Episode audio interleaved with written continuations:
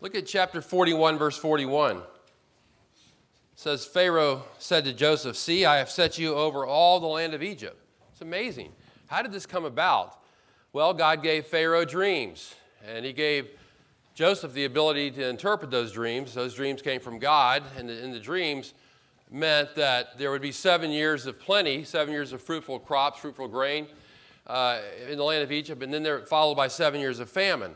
And then Joseph advises Pharaoh after he interprets the dream hey, you should get somebody to oversee this project and store up the grain during the years of plenty to have reserve for the famine. And so Pharaoh sets Joseph in charge of all that. Look at verse 47 of chapter 41. During the seven years of plenty, the land brought forth abundantly. So he gathered all the food of these seven years, which occurred in the land of Egypt. And he placed the food in the cities. He placed in every city the food from its own surrounding fields. Thus Joseph stored up grain in great abundance, like the sand of the sea, until he stopped measuring it, for it was beyond measure. The only problem is that the clock is ticking. the, the years of plenty are winding down. They're soon going to be over. And that brings us to our passage tonight. And in this passage tonight, we're going to find God at work in two ways. First of all, God blesses the world. God blesses the world. Look at verse 53. When the seven years of plenty which had been in the land of Egypt came to an end, the seven years of famine began to come, just as Joseph had said. Then there was famine in all the lands, but in all the land of Egypt there was bread. So when all the land of Egypt was famished, the people cried out to Pharaoh for bread. And Pharaoh said to all the Egyptians, Go to Joseph. Whatever he says to you, you shall do. When the famine was spread over all the face of the earth, then Joseph opened all the storehouses and sold to the Egyptians the famine was severe in the land of Egypt. The people of, the, of all the earth came to Egypt to buy grain from Joseph because the famine was severe in all the earth. Uh, after seven years, those seven wonderful, productive, fruitful years have come to an end. They've run their course, and now nothing but famine. And this is not just an Egyptian problem. You need to understand this. Look at verse 54. There was a famine in all the lands, it says. Verse 56 the famine was spread over all the face of the earth. Verse 57 the people of all the earth came to Egypt to buy grain. The end of verse 57 the famine was severe in all the lands. Several times that word all is used to show the extent of the famine. It's a worldwide famine. Now, some people think that means in this context, it's talking about just the neighboring countries around Egypt. That may be the case, but it seems to me, with the emphasis being again and again repeated on all the land, all the earth, it's talking about, it actually means all the earth. And not only is the extent of the famine, you can see how great the famine is, not only is the extent of the famine mentioned, but also the severity of it is stressed. Verse 55. You need to feel this, by the way. You need to feel what the passage is saying tonight, how severe this is. Verse 55 the land of Egypt was famished. People are hungry. People are suffering because of the famine. Verse 54. Now, verse 54 does mention bread in Egypt, but that does not mean Egypt escaped the famine. It just means they'd been storing up food during that seven years, stored up for a uh, reserve. Verse 56, the famine was severe. Verse 57, the famine was severe. That word severe means to strengthen. the famine is growing in strength, it's getting worse and worse. In fact, one translation of the Bible, and Verse 57 says, it puts it like this the famine had gripped the land of Egypt. Things are so bad uh, at this time in Egypt, they're, they're really bad. So bad that in verse 55, look at verse 55, the people cried out to Pharaoh for bread. That phrase cried out, often used in the Bible when people are in an adverse circumstance and they have to uh, find relief. They're looking for relief. So they come to the, where else to go but Pharaoh. Pharaoh should be able to help us. We'll find relief from him. And that's where they go. Now, there are recorded in Egyptian history two famines that were so bad that the people resorted to cannibalism. That's how bad it can get. This actually happened in history.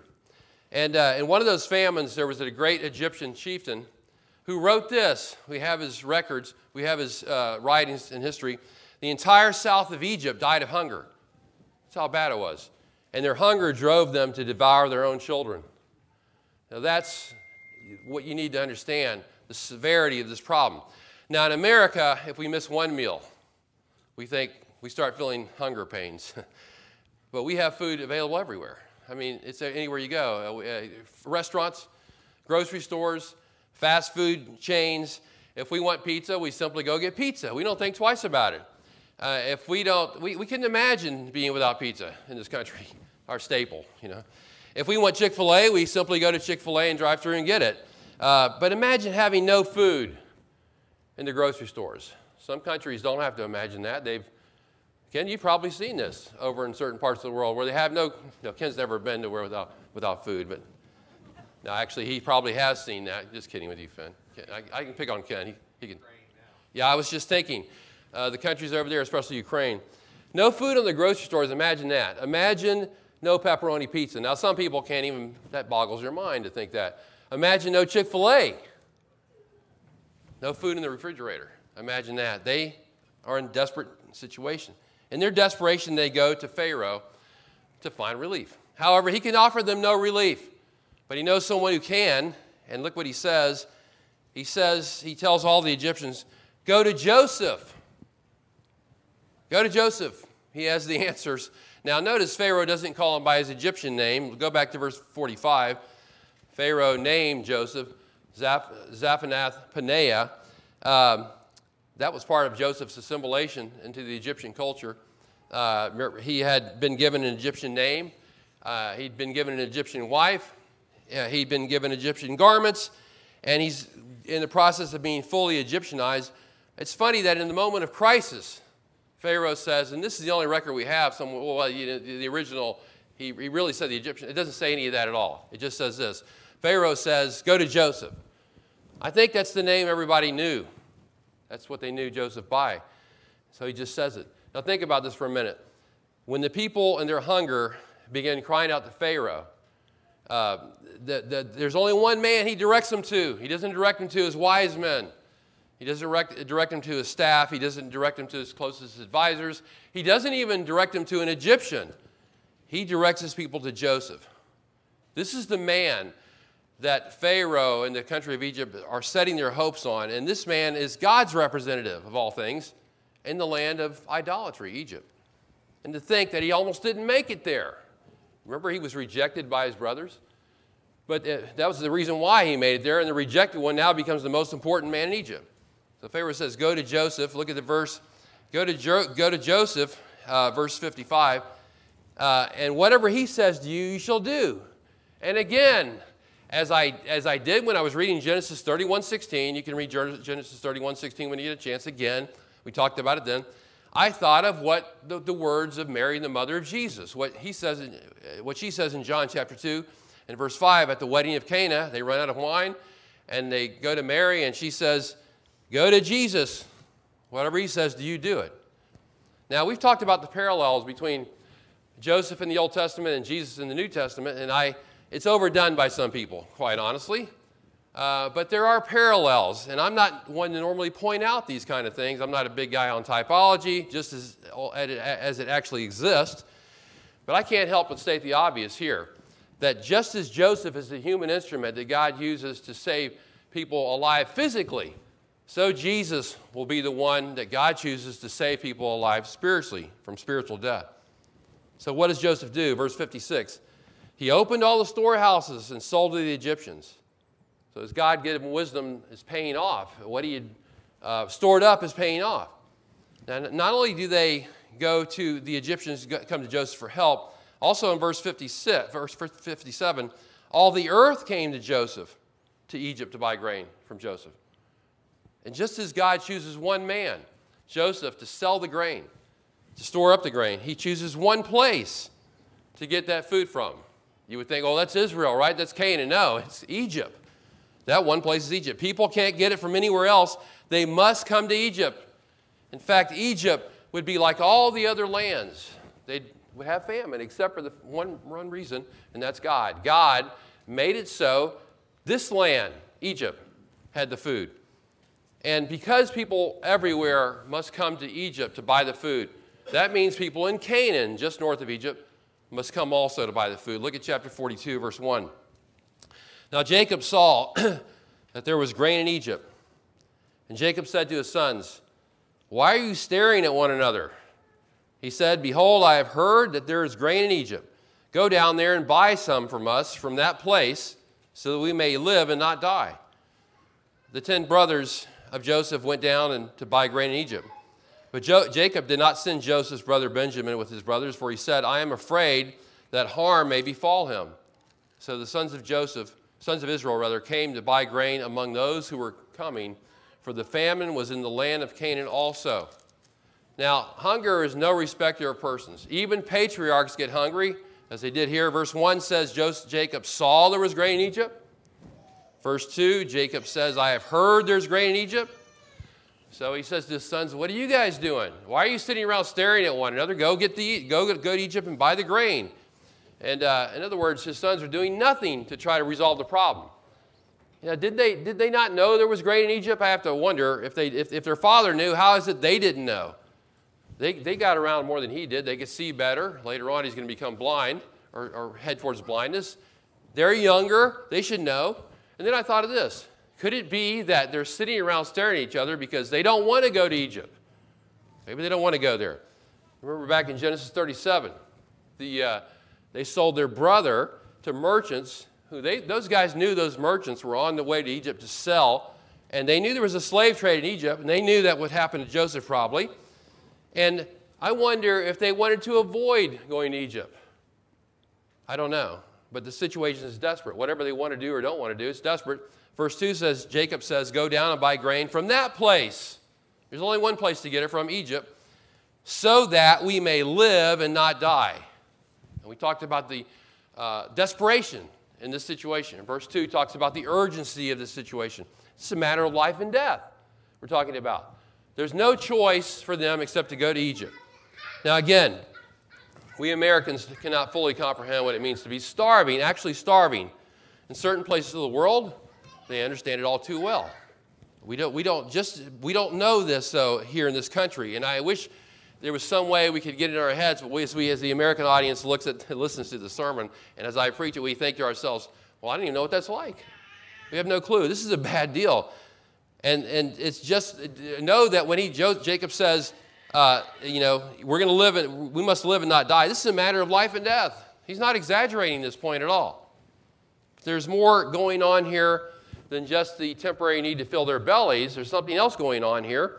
That this is also about the preservation of the Hebrew race. They, the famine, once again brought on by God, well, God's providence is, is going to open the door for them to go down to Egypt and we're going to get to that later. And in doing so, the covenant people of God are going to be preserved. It also fulfills a prophecy that was mentioned earlier in Genesis, which we'll get to later as well. Now, look at verse 3. It brings up some unpleasant memories of the past. Verse 3 Then ten brothers of Joseph went down to buy grain from Egypt. Ten brothers. Uh, notice these brothers are called the ten brothers of Joseph. And we ask ourselves the question aren't there 12 brothers? Yes, there is, but uh, Joseph is gone and, and the other one, Benjamin, is not allowed to go to Egypt, and so we can say there's 10 brothers now. But the, the phrase 10 brothers of Joseph, that, that brings back bad memories, and it shows us this this family is fragmented, it's, it's disunified. It should technically say the 12 brothers. And how they all been living for the Lord, all 12 been living for the Lord, that's what it would have said. But the truth of Psalm 133 1 had not been written yet. And the brothers, those 10 brothers couldn't have cared less anyway. Psalm 133 1 says this Behold, how good and how pleasant it is for brothers to dwell together in unity. Now, that, that truth can apply to Joseph's brothers, it can apply to brothers in a country. Uh, people in a, it can apply to people in a church, especially should it apply to people in the body of Christ, brothers and sisters. But oftentimes, fragmentation takes precedence over unity in a church over, uh, or even in a family. Oftentimes that is the case. And the next several chapters will put a big focus on Joseph and his 10 brothers. And I guarantee you, Jacob's not about to allow his son, his youngest son Benjamin, to go to Egypt because he thinks that there's a possibility that he'll this, meet the same fate that Joseph did. So he's not going to allow that. Verse 5 informs us that the 10 brothers were among those who were coming to Egypt. Just envision this there's a, people from everywhere going to Egypt. This is only one small group of people coming. They're in the midst of others who are traveling from all locations to go to Egypt. Now, last week I mentioned Stephen's sermon in Acts 7. In Acts chapter 7, verse 11, Stephen says to his audience, he says, Now a famine came over all Egypt and Canaan, and great affliction with it. And our fathers could find no food, none at all. But when Jacob heard that there was grain in Egypt, he sent our fathers there the first time. There was great affliction because of the famine, great affliction. That term means it's the kind of trouble that inflicts distress, that you feel distress in your soul. It's a pressurized, to be in a pressurized situation. You could translate it depression or even tribulation. Stephen points out to his hearers this affliction, this great affliction, literally drove Jacob to go to Egypt and his, and his sons to go to Egypt to buy food. It's, it's always interesting to me how God works through circumstances of life. We, we would never, we wouldn't do it this way, but God does it this way. Psalm 105, verse 16. That tells us, by the way, the notes. Your notes should have that verse on it, I think if you have notes out there. I think thank you, Shane, for passing them out. But Psalm 105, 16 tells who exactly is behind this great affliction. It says this, and he, God, called for a famine upon the land. He broke the whole staff of bread. It was God that did this. We can't attribute the cause of this famine to uh, natural causes. It's worldwide, it affects all lands. And the reason given for the famine is not environmental issues. It is, there's, a, there's a theological issue going on here. God's behind all this. But God also provides a solution. So we can see the goodness of God in these circumstances also, like in Acts uh, 14, 17. God didn't leave himself without witness, he provided food for people. And so he makes a way for people to survive, and people must follow that way or they're not going to survive. You know, as believers, we wish that people would show the same desperation for the bread of life that they do for the bread that perishes. That's John 6 27. In other words, people should be just as desperate. They should be more desperate to find Christ to meet their spiritual needs than, they, than over their physical needs. Oftentimes they're not. Food is absolutely necessary for life, yes, of course. But Christ is absolutely, absolutely necessary for eternal life. It's not just about physical and material things, it's about spiritual needs. That's the most important of all. So the Lord is using Joseph to provide blessing for the whole world, and that makes us think of the promise to Abraham. Remember that in Genesis 12 3? And in you, all the families of the earth will be blessed. And here we see it again. Another way this promise comes true God is blessing the whole world. There's a second way that God works in this section, though, and, that God, and that is God exposes the conscience. He exposes the conscience. Now, when I say conscience, I mean the collective consciences of the 10 brothers we're talking about here. You're going to see these 10 brothers in the next few chapters quite a bit. And believe me, their consciences need to be exposed. Those guys need to be convicted. They need to be awakened. They need a spiritual awakening to spiritual reality. They need this. Until now, these brothers have not been confronted with their evil. None of that has happened. In the next few chapters, their conscience is going to be awakened. You're going to see it. How does it happen? How does God deal with their consciences? Well, one step at a time. First of all, through the fulfillment of Joseph's dreams. Look at verse 6, chapter 42. Now, Joseph was the ruler over the land. He was the one who sold to all the people of the land, and Joseph's brothers came and bowed down to him with their faces to the ground. Look at verse 9, the beginning of it. Joseph remembered the dreams which he had about them. Now, notice that this process, as we work our way through this chapter, this process does not start of dealing with Joseph's brothers. It doesn't start with Joseph, God's man Joseph. It starts with God himself. It's God who brings the brothers to Egypt. It's because of his providential leadership, his plan, that they even bother to make the trip. God has arranged it, so they must go to Egypt. He's working, they have no choice. Now, they think, they think the only reason they're going is to get food. That's what they think. But and they are going to buy food, but God has some unfinished business with these 10 brothers, and He's going to confront them.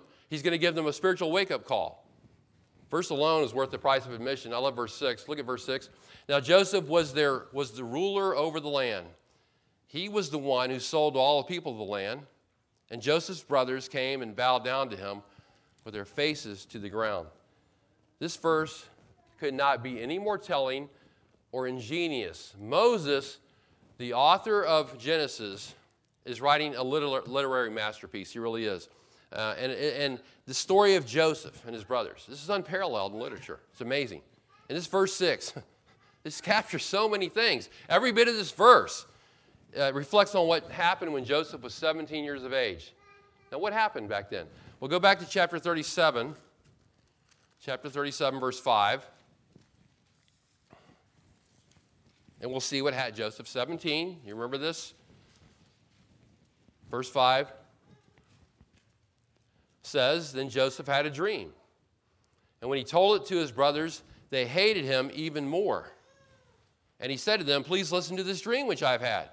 For behold, we were binding sheaves in the field, and lo, my sheaf rose up and also stood erect. And behold, your sheaves gathered around and bowed down to my sheaf. Then his brothers said to him, Are you going to are you actually going to reign over us? Or are you really going to rule over us? So they hated him even more for his dreams and for his words. Now he had still another dream, and he related it to his brothers and said, Lo, I've had yet another dream. Behold, the sun and the moon and the eleven stars were bowing down to me. He related it to his father and to his brothers, and his father rebuked him, and he said to him, What is this dream that you have had? Shall I and your mother and your brothers actually come to bow ourselves down before you to the ground? His brothers were jealous of him, but his father kept the saying in mind. And then we come to chapter 42, verse 6. Go back to 42, 6. And I want you to notice, first of all, the emphasis on Joseph. Verse 42, uh, chapter 42, verse 6 says, Joseph was the ruler of the land.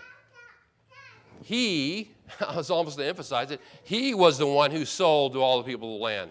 Now, that doesn't mean that Joseph ran all around the land of Egypt to every store, every store city, to sell to every single individual who needed food. That would be a mammoth undertaking. There's no one who can manage that. That's why he's got people underneath him doing this, these things. But Joseph is the head of this operation. He supervises all this. And it looks as though Joseph met with foreigners who came in from other places to interview them when they came into Egypt. And that's what he's doing here. He'll be doing this as we, as we look through the chapter. Now, in, church, in chapter 37, their brothers, we just read it, their brothers said to Joseph, Are you actually going to reign over us? You're actually going to do this? Are you really going to rule over us? Seemed unthinkable unimaginable to them. And yet here we are 20 years later or so. Here, here Joseph is ruling and reigning in Egypt. Joseph was 17 when he had those dreams. And now you do the math, and he's at least 37 at this point. Maybe he's 40 or so, uh, depending on what year it is in the, in the famine, uh, in the famine here. And so he's 20 years down the road. Here he is ruling. Now, the brothers may have thought it, when he was 17, when he said all this about the dreams, this is just, he's 17, he's out of his mind, this is just the wild imaginations of a teenager, and yet God chose at this time to begin to fulfill this promise, this dream. 20 years later, know this God will fulfill his word, he will do it. Now, as to when he's going to fulfill it, we don't always know. That's up to him. But it will happen sooner or later. Joseph here is, is, is, ruling just as God specified to him. And the brothers, notice this, they're bowing down before him just as the sheaves and the sun, and the stars rather, and the dreams, which represented the brothers, are bowing down in the dreams. This is not completely fulfilled, but the fulfillment is on its way. By the way, I was talking to Sandy about this. She was making some uh, pictures for the kids to draw, and, I, and she said, What are you doing? Uh, what we're going to talk about. The, I asked her, what's the sermon going to be about tonight? She said, well, it's going to be about Joseph and the spies. Actually, she asked me that question. And uh, I, uh, I said, look, you can do a picture about Joseph and the spies. And she said, have you noticed that in all these kids' pictures where they have that, that the, the Joseph's brothers are always standing up before him? He's maybe on a higher level, always standing up. And I said, yeah, the scripture says what? they're bowing down, not only that, with their faces all the way to the ground. Total humility. And they said, There's no way this is going to happen. And yet it's happening right now. Now, they don't know. Their brothers don't know that Joseph's dreams are being fulfilled. They don't know that. But the reader knows it, you know it, and they're going to know it soon enough. So understand that what we're about to read, this, this process of, of, of digging truth out of his brothers, this does not start with Joseph, but starts with God starts with God. He's behind all this. God, Joseph, uh, God brought these brothers here to secure food, yes, but also to have their consciences awakened to the reality of their sin and guilt. And so that happens. And so, how does God expose their conscience? Well, first of all, through the fulfillment of Joseph's dreams. But secondly, through Joseph's accusations.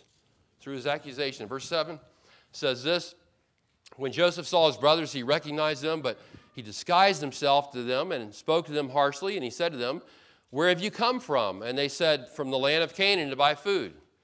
But Joseph had recognized his brothers, although they did not recognize him. Joseph remembered the dreams which he had about them, and he said to them, You are spies. You have come to look at the undefended parts of the land, the nakedness of the land, literally. And he says, They said to him, No, my Lord, but your servants have come to buy food. We are all sons of one man. We are honest men. Your servants are not spies. Yet he said to them, No, but you have come to look at the undefended parts of the land. But they said, Your servants are twelve brothers in all, the sons of one man in the land of Canaan. Behold, the youngest is with our father today, and one is no longer alive. Joseph said to them, It is as I said, you are spies. Now, Joseph's brothers don't recognize him at all. They have the first clue that he's Joseph because Joseph looks like an Egyptian. He is clean shaven, whereas the Hebrew uh, brothers have beards. Uh, they don't expect him, uh, their brother to not have a beard if they saw him at all. Joseph wears the garments of Pharaoh's palace. He is wearing a gold chain around his neck. He speaks like an Egyptian. He's talking through an interpreter. Uh, he's also 20 years older than when they first saw him. And they would never in a million years think, oh, our brother's second in command in Egypt. No one would ever think that. They would never think it. And then it says, when he disguised, verse 7, when he disguised himself, it means he pretended to be a stranger. And he, to, to, to keep, to hold his true identity, or to protect his true identity all the more, and his harsh tone of voice makes him sound even more realistic. So what does Joseph do? He tries, he decides to grill them. And he said, You are spies, verse 9. You have come to look at the undefended parts of the land. Joseph is accusing them of coming to Egypt to find, uh, to, try to break through their national security, to try to find areas that are unprotected, uh, areas that they can maybe gather to, to, to gain an entrance and attack it. Uncover those kind of places. That's what he accuses them of. The brothers immediately proclaim their innocence. And, they, and they're very careful to be respectful. Verse 10, notice in verse 10, they refer to Joseph as their Lord.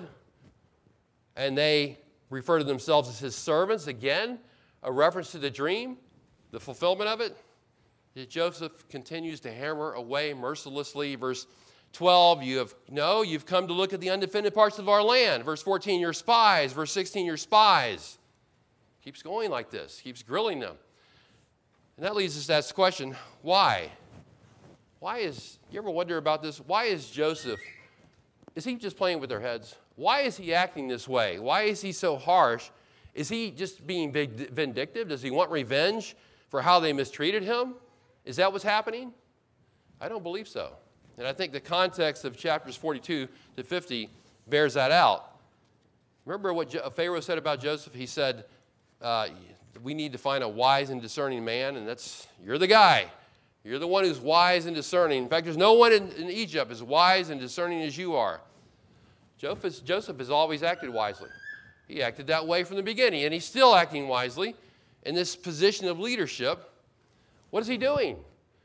He's using a certain strategy to try to pull the truth out of his brothers, to reveal what's, find out what is actually in their hearts. And if he had revealed himself, his true identity, all he would have gotten probably is a forced confession or what they wanted him, what, they, what he wanted them to hear. Calvin says this Joseph wished to ascertain the truth, as if by putting them to the torture. In other words, he's, this is kind of a method of torture, torturing their conscience. He wished to ascertain the truth, to see what was in their mind, whether they had repented or not, what had been in their course of life since he had seen them last. And I believe that's the case. Joseph's brothers, they rise up to defend themselves. In verses 11 and 13, they say, We are all the sons of one man. In other words, we're just family guys. We're, we're not spies. We're not in the spy business. As a matter of fact, we're honest men. Now, let me ask you a question Are these guys honest men? Think about that one for a minute. They said, We're honest men. Now, they're honest men in that they're telling, that they're telling the truth about not being spies, yes. but as to their character, these guys are not morally honest men. They're not men of integrity at all.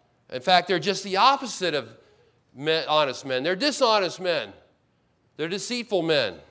They deceive their own father. You remember that? They deceived their own father about the disappearance of their young brother Joseph. They said, Oh, a wild animal killed him. And then they kept that deception up for 20 years. They've never told him the truth. These are honest men? I don't think so. And they're not even being completely honest with Joseph right now. And when they say to him, verse 13, one of our brothers is no longer alive, well, I'm sure that surprised Joseph, who was standing in front of them, totally alive. They don't tell him the whole truth there either. Now, commentators like to point out that Joseph was also deceiving his brothers with this ruse. Well, he's deceptive too. Uh, but whatever you want to make of this strategy, and I think personally it's a brilliant strategy, we have seen that Joseph is a man of integrity. All his life he's been a man of integrity. He's unlike these guys. These guys are not men of integrity. Now, without going into all their past sins, and we could talk about Reuben, we could talk about what Judah did, we could talk about what Simeon and Levi did, but read chapters 34 to 37 and see what those guys did in the way of sins. But remember this these guys, these 10 brothers, they're guilty of a crime. They are guilty of a crime they have never been punished for, they've never been tried for. That was 20 years ago. These are not innocent men, not at all, not by any stretch of the imagination. And Joseph feels the best way to deal with them is to be very direct. Sometimes you have to do that with people, to be very direct. Chapter 37 these 10 brothers plotted to kill Joseph. Not nice people. After some discussion, they settled, oh, let's, let's not kill him. Let's settle for stripping his robe of many colors. Let's just throw him into the pit while we have lunch. Let's sell him as a slave. By the way, you know what Joseph calls that in chapter 40, verse 15? He says, that was a kidnapping, Joseph says. They kidnapped me, they committed a crime. And for 20 years, they have refused to repent. No repentance. They've never owned up to their sin, never owned up to their crime at all. They have a hardened conscience. But now, all this time later, guess who brought them down to Egypt? To be confronted. God did. He brought them down there for the day, their day of reckoning. They don't know this. And their collective conscience is about to be exposed, and God's going to use Joseph as his agent to do this work, to call his brothers to repentance. One commentator said, this constant repetition, when he says, You're spies, you're spies, you're spies, this constant repetition of the accusation is meant to unnerve the accused and to break down his resistance. Can you imagine them standing before the second in command in Egypt, probably shaking in their boots and their sandals? Martin Luther has something to say about this too. He said, The way Joseph dealt with his brothers is similar to how God deals with sinners who are led to repentance. Very true. Somebody else says this charge was a means of determining the character of his brothers, not personal retaliation. He's not trying to get back at his brothers, he's trying to expose them to get the truth out. So his brothers are feeling the heat at this point, but Joseph is not through yet. God continues to deal with their conscience. How does he do it? Thirdly, through Joseph's test. Through his test. Look at verse 15. by this test, Joseph said, or by this you will be tested. the life of Pharaoh you shall not go from this place, by the life of Pharaoh, rather. You shall not go from this place unless your youngest brother comes here. He brings Pharaoh into the picture, bigger guy than him. That makes him more afraid. Send one of you that he may get your brother while you remain confined, that your words may be tested, whether there is truth in you. But if not, by the life of Pharaoh, he brings it up again, surely you are spies. So he put them all together in prison for, for, for three days. Now Joseph said to them on the third day, Do this and live, for I fear God. If you're honest men, let one of your brothers be confined in your prison. But as for the rest of you, go, get, go carry grain for the famine of your households, and bring your youngest brother to me, so your words may be verified, and you will not die. And they did so. Now you can see what Joseph's real interest is, is and that's Benjamin. He's concerned about his youngest brother, Benjamin. Now think about this if you're Joseph.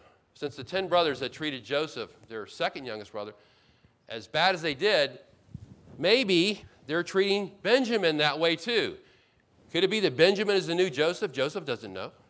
So he wants to find out. He's going to find out. So he designs a test to determine the truth. He knows good and well they're not spies. He knows that. But he does not trust them. Let me ask you something. Would you trust these 10 guys? I wouldn't. not on your life. I do the same thing he's doing. Joseph is especially eager to find out about the welfare of his brother Benjamin, though. So, look, verse 15, he's going to test their personal integrity. By, th- by this, you will be tested. Verse 16, he's going to test the truthfulness of their words. See if you guys are telling the truth or not. You said you're honest men. Let's see if you're telling the truth. Bring back your brother. You say you have a brother, bring him back. I want to see him. So, what does he do? He puts them in prison for three days. Now, that would give them time for serious reflection. I would imagine that if you're in prison for any length of time, you have time for serious reflection about your life. Then on the third day, he talks to them and he makes a startling statement. He says, I fear God. Well, that's pretty stunning coming from an official in Egypt. What official in Egypt is going to say that? Uh, they were shocked, probably shocked to hear it. Egypt, an Egyptian who fears God? A land of idolatry? The ten brothers of Joseph couldn't even make that claim. They didn't fear God. Their problem was they had a lack of, God's, of the fear of God. So the Egyptian fears God while the Hebrew brothers don't. But Joseph then makes this comment in verse 19 If you're really honest men, if you're really men who fear God like I do, uh, then bring your youngest brother back here. And, uh, and he says, and, and, and, I'll believe all your claims that you're not spies. And in the meantime, I'm going to detain one of you. So I'll make sure you get back here. The original plan was to send only one of them back, and now he changes his mind. I'm going to only confine one of you. You better bring your brother back. Now, do you think all these steps so far that, that God is using, that Joseph, as his man, is using, is taking, do you think they're going to have any bearing on the conscience of these brothers at all? Oh, yes. They've been doing some real soul searching. It's a very amazing what this experience in Egypt so far has done to them and while they are still in Joseph's presence, they make a confession. Now, they think Joseph can't understand what they're saying because this guy's an Egyptian. He's speaking through an interpreter. He has no clue what we're saying. So they speak freely. And this is what they say. Look at verse 21. They say this Then they said one to another, Truly, we are guilty. Whoa. We are guilty concerning our brother because we saw the distress of his soul when he pleaded with us, yet we would not listen. Therefore, this, this distress has come upon us. Reuben answered them, Did I not tell you? Do you not sin against the boy? And you would not listen. Now comes the reckoning for his blood. What a statement. This is a collective confession after 20 years of squashing the truth. They finally admit their guilt, what they've done is wrong. They, now they only admit it to each other, they don't tell anybody else, but you have to ask the question why? Why admit it now? It's because their hardened conscience is being, is being convicted. They're being convicted of their sin, of their crime, of their guilt. They know they're guilty. God is exposing them, He's exposing their guilty conscience. Verse 21 has some new information about that Genesis 37 doesn't have. When Joseph was being mistreated by his brothers, when he was being thrown into the pit, when he was being uh, considered to be sold as a slave, he had pled with them. He had begged, with, begged them, please don't do this thing. Can you see him now? Think about it in your mind's eye. Can you envision him doing this? Their 17 year old, their little brother. Imagine your little brother, your little brother pleading with them not to carry out their evil plan. Can you see the distress of his soul? Can you hear these cries of agony? It's a gut wrenching confession they make. They just pour it all out. We saw, they say in verse 21, we saw the distress of Joseph's soul when he pleaded with us, yet we would not listen. We just didn't care. All the horrors of that moment come flooding back into their memories at this moment. And now they are the ones in distress. They're distressed about this. This is so unlike these guys. They're not distressed about anything. Now they are. And Reuben, remember Reuben did try to intervene in chapter 37 for his brother. Uh, he comes on and he, and he says, Hey, I told you guys, what are you doing? Don't do this thing. This is, you're sinning against the boy. He calls what they did a sin. We're going to be punished, justly punished for what we. Now we're going to be justly punished for what we did. We deserve this. Wow, this is a great admission of guilt. Tremendous. Verse 23 They did not know, however, that Joseph understood, for there was an interpreter between them. You can imagine Joseph's feelings welling up in him at this point. After all these years, he turned away from them and wept. When he returned to them and spoke to them, he took Simeon from them and bound him before their eyes Of course, he understands what they're saying. He loses his composure. he moves away to weep. That shows he's not out for revenge. Joseph is not out for revenge. He's a compassionate individual. He just wants them to be honest men. They said they're honest men. He just wants them to be honest men. In actuality, state the truth. Joseph fears God. He wants what God wants. He's not trying to hurt his brothers. So, as promised, he decides to keep, he picks out, not the oldest brother Reuben, he picks out Simeon, the next oldest brother. I think I'll keep you here in check until we check on Benjamin's welfare. You stay here in confinement. God is working on their conscience. Finally, God works on their conscience through Joseph's order. Through his order, verse 25. Then Joseph gave orders to fill their bags with grain and restore every man's money in a sack to give them provisions for the journey. And thus it was done for them. So they loaded their donkeys with their grain and departed from there. As one of them opened his sack to give his donkey fodder at the lodging place, he saw his money, and behold, it was in the mouth of his sack. Then he said to his brothers, My money has been returned. Behold, it was even in the sack, and their hearts sank. And they turned trembling to one another, saying, What is this that God has done to us? Now, when they realize that they've, uh, their money's been returned, even with extra grain, all kinds of extra supplies, they only have one response, verse 28 their hearts sank, turned trembling, saying, What is this that God has done to us? They don't say, What is this that the Egyptians have done to us? That would have been logical. They don't say that. And I think this is the first time, you can, you can check me on this, I think this is the first time these brothers, these 10 brothers, mentioned the name God. Oh, maybe God's in this now. They, they do that because God is working on their conscience. It's not Joseph, it's not Egypt, it's not the Egyptian officials, it's God working on their conscience. In one sense, Joseph is like a prophet. He's like a Puritan preacher who chooses his words carefully and builds a case in his sermon against uh, sinners who are rebellious against God. I see Joseph that way in this section. Sometimes people are in, a, are in a deep spiritual slumber. So deep in a slumber, they need to be awakened out of, out of their slumber with, in a very stern manner. Sometimes it's the case. That's not a bad thing. Some people need that. God is at work in the lives of these brothers. Remember, they're going to represent the 12 tribes of Israel. God is at work. They're in desperate need of food, yes, but they're, all, they're in greater need of a spiritual awakening. In Egypt, they get more than, their bargain, than they bargained for. They didn't plan on any of that. Now, maybe tonight there's someone here who's haunted by memories of past unconfessed sins, of unrepentant sins. Maybe you're thinking, I did stuff in the past I'm, I regret. I haven't ever repented of. I've never done that. Or maybe there's present sins, and this could be me or you, it could be all of us, any of us, that are troubling our conscience. Maybe it is. The Lord's waiting patiently for you. He'll, he's wait, he'll wait patiently. He'll work, if you're one of his, if you belong to him, he'll work on your conscience. He'll convict you of sin. He's waiting patiently to humble, for you to humble yourself and to pray and to seek God's face and to turn from your wicked way. Don't ignore, don't ignore that. Don't ignore the Lord's conviction in your heart. Don't, don't turn your back to like when the, the brothers turned their backs on Joseph when he pleaded for them not to do that. Don't be like that. Respond to God. He wants us to be people of truth. He wants us to be honest people before Him in the world. So we need His conviction. We need the Lord to call us back to Himself on a regular basis. We need to respond to Him when He does. Today, if you are hearing His voice, do not harden your hearts. Keep your heart tender toward the Lord. Let's go to the Lord in prayer. Father, again, we're thankful for your word and what it teaches us.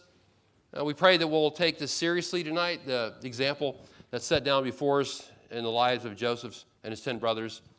Lord, help us to be people who are tender towards the Holy Spirit, not rebellious, not uh, rationalizing our sin, not trying to hide it, not trying to put it in the past somewhere, sweep it under the rug. Help us to confess our sins, repent of our sins, and be the, the people you would have us to be. We pray this in Christ's name. Amen.